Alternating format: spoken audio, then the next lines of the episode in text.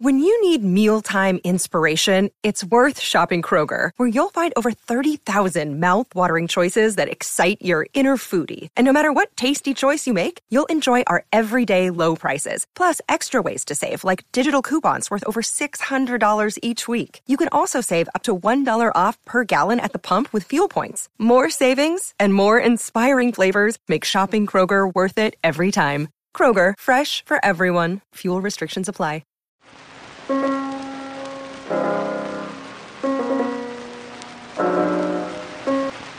Welcome. Welcome. Chalk and mathematicians. It's the Improbable Research Podcast. I'm Marc Abrahams, editor of the magazine Annals of Improbable Research. This is all about research that makes people laugh, then think. If you like what you hear today, consider supporting us at our website, improbable.com. Now, here's biologist Dany Adams. What's the title of this paper? Chalk, colon, materials and concepts in mathematics research. That's Chalk, C H A L K. Chalk, C H A L K. And this was from 2011.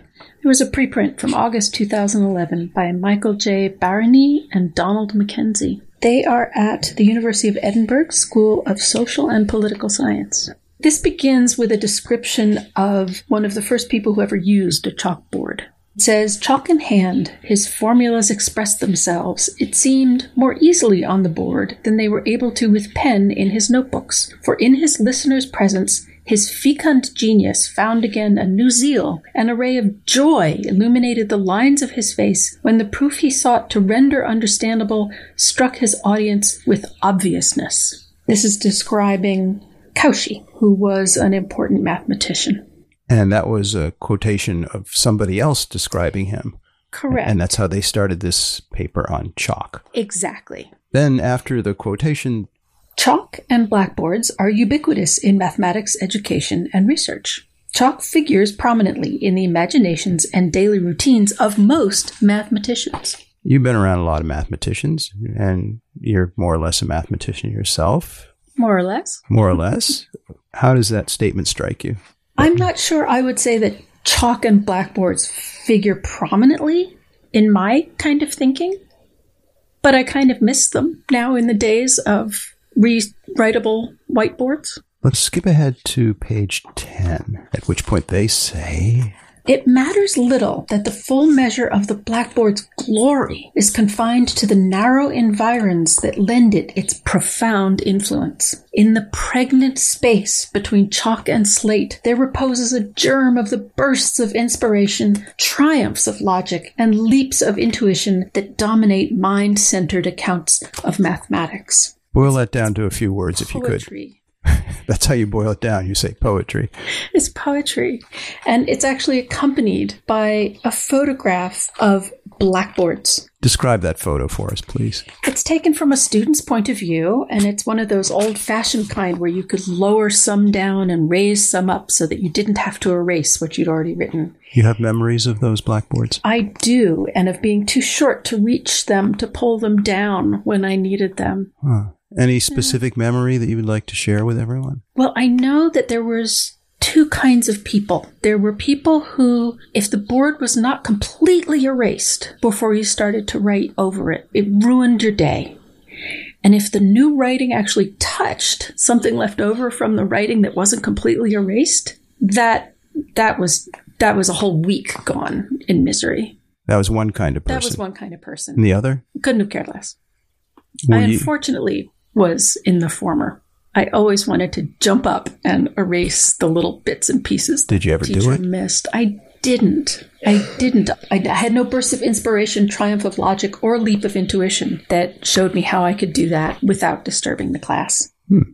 Let's leap ahead to page 15. The logic of blackboard writing governs misstatements as well as omissions.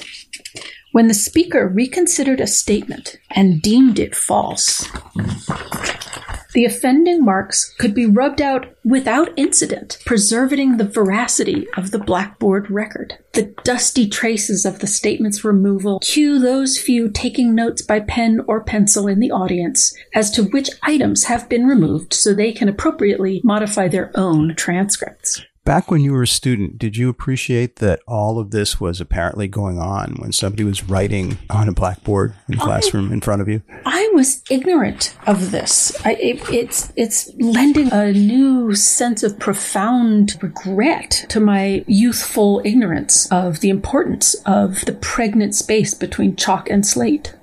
I'm amazed to hear you say this. when you were a student, say when you were about 14, yeah.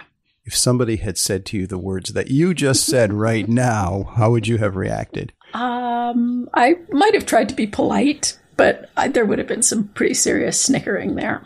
Ah, okay. They say something else. They do. They say a lot of other things. The emotion behind this is, is just delicious. Well, read it with that emotion. The, if the you if you can do it without yeah. without driving yourself into a frenzy. Okay.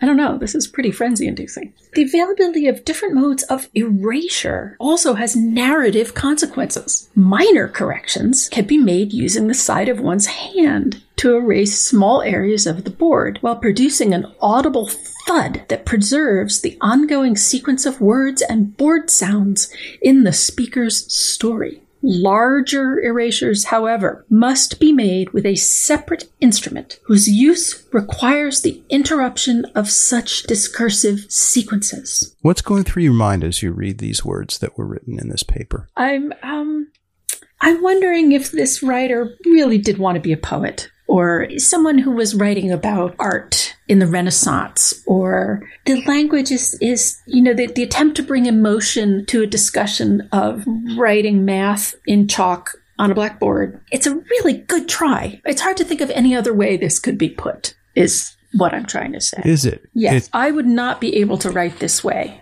about chalk this paper is 30 pages long, all yes, on this same topic. Yes. And that, by the way, includes six pages of cited references.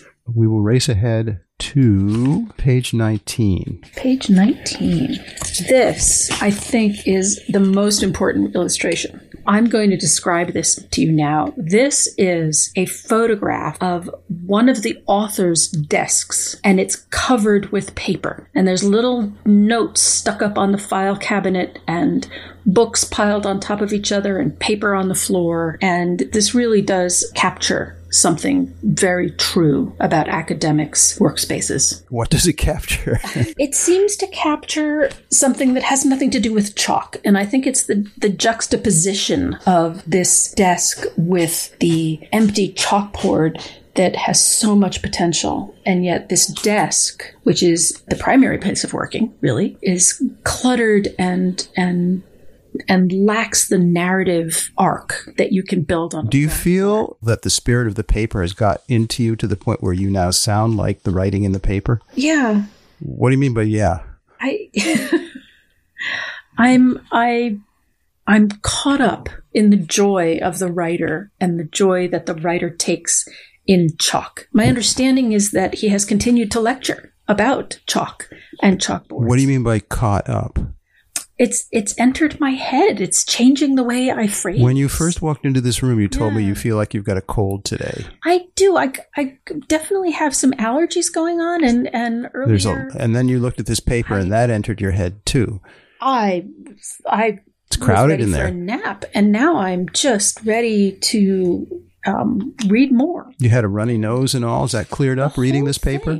I apparently it's um so reading this is a powerful work. Let's skip way ahead down toward the end of the paper, page 25, which is just before we would have gotten to the six pages of references at the very end. Here we go. Yes. A dramatic reading of the bottom of page 25. A staggering proportion of mathematicians' work goes into decoding published papers to create functional intuitions and understandings, and conversely, into encoding those intuitions in the accountable forms in which they will be credited as genuine. That was a long sentence. Could you say what they're saying here, but in a lot fewer words?